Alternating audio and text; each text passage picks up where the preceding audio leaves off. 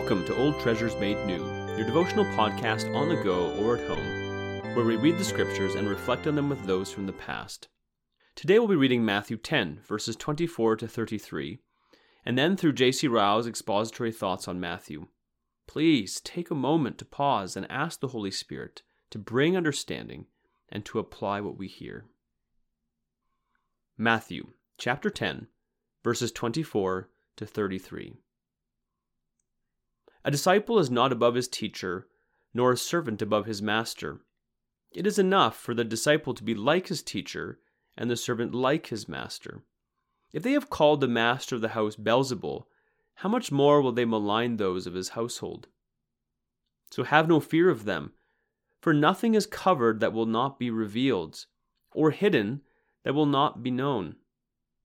What I tell you in the dark, say in the light, and what you hear whispered, proclaim on the housetops. And do not fear those who kill the body, but cannot kill the soul.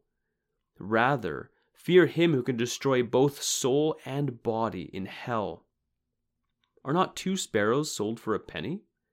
And not one of them will fall to the ground apart from your Father. But even the hairs of your head are all numbered. Fear not, therefore you are of more value than many sparrows.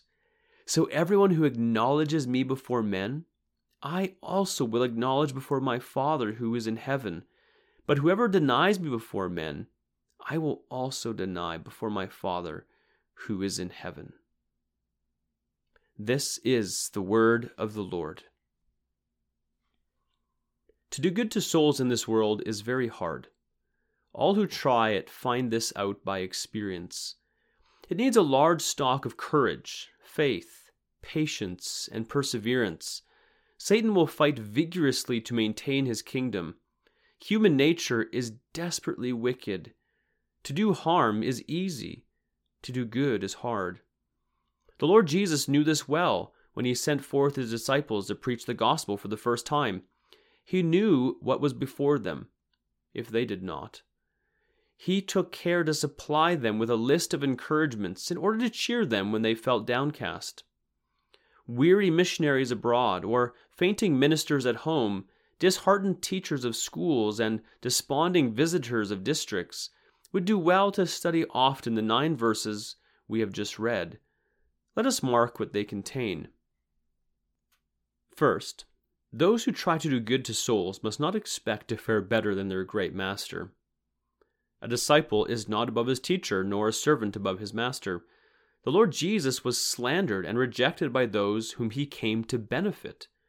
There was no error in his teaching. There was no defect in his method or of imparting instruction. Yet many hated him and called him Beelzebub. Few believed him and cared for what he said. Surely we have no right to be surprised if we, whose best efforts are mingled with much imperfection, are treated in the same way as Christ. If we let the world alone, it will probably let us alone. But if we try to do it spiritual good, it will hate us as it did our Master. Secondly, those who try to do good must look forward with patience to the day of judgment. There is nothing covered that will not be revealed, and hidden that will not be known. They must be content in this present world to be misunderstood, misrepresented, vilified, slandered, and abused. They must not cease to work because their motives are mistaken and their characters fiercely assailed. They must remember continually that all will be set right at the last day. The secrets of all hearts shall be then revealed. He will make your righteousness go forth as the light, and your justice as the noonday sun. Psalm 37, verse 6. The purity of their intentions, the wisdom of their labors, and the rightfulness of their cause shall at length be made manifest to all the world. Let us work on steadily and quietly. Men may not understand us and may vehemently oppose us, but the day of judgment draws near we shall be righted at last. The Lord, when he comes again, will bring to light the hidden things of darkness and reveal the counsels of the hearts. Then each man will get his praise from God. 1 Corinthians 4, verse 5. Thirdly, those who try to do good must fear God more than man. Man can hurt the body, but there his enmity must stop. He can go no further. God is able to destroy both body and soul in hell. We may be threatened with the loss of character, property, and all that makes life enjoyable if we go on in the path of Christian duty. We must not heed such threats when our course is plain. Like Daniel and the three Hebrew children, we must submit to anything rather than displease God and wound our consciences. The anger of man may be hard to bear, but the anger of God is much harder. The fear of man does indeed bring a snare, but we must make it give way to the explosive power of a stronger principle, even the fear of God. It was a fine saying of an old saint I fear God, and therefore there is none else that I need to fear. Fourthly, those who try to do good must keep before their minds the providential care of God over them. Nothing can happen in this world without His permission. There is no such thing in reality as chance, accident, or luck. The very hairs of their heads are all numbered. The path of duty may sometimes lead them into great danger. Health and life may seem to be periled if they go forward.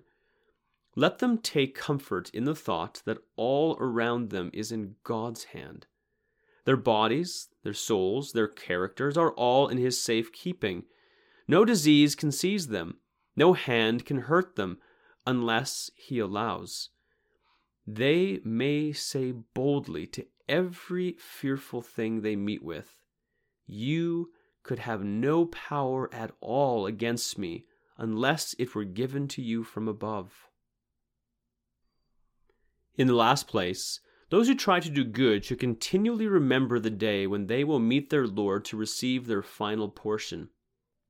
If they would have him own them and confess them before his Father's throne, they must not be ashamed to own and confess him before the men of this world.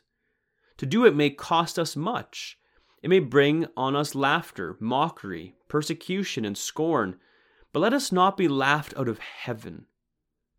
Let us recollect the great and dreadful day of account, and not be afraid to show men that we love Christ and want them to know and love him also. Let these encouragements be treasured up in the hearts of all who labor in Christ's cause, whatever their position may be. The Lord knows their trials and has spoken these things for their comfort. He cares for all his believing people, but for none so much as those who work for his cause and try to do good. May we seek to be of that number. Every believer may do something if he tries. There is always something for everyone to do. May we each have an eye to see it and a will to do it. That is the end of Ryle's expository thoughts for these verses. Let us carefully consider what we have heard today. May the Lord be pleased to bring the growth for His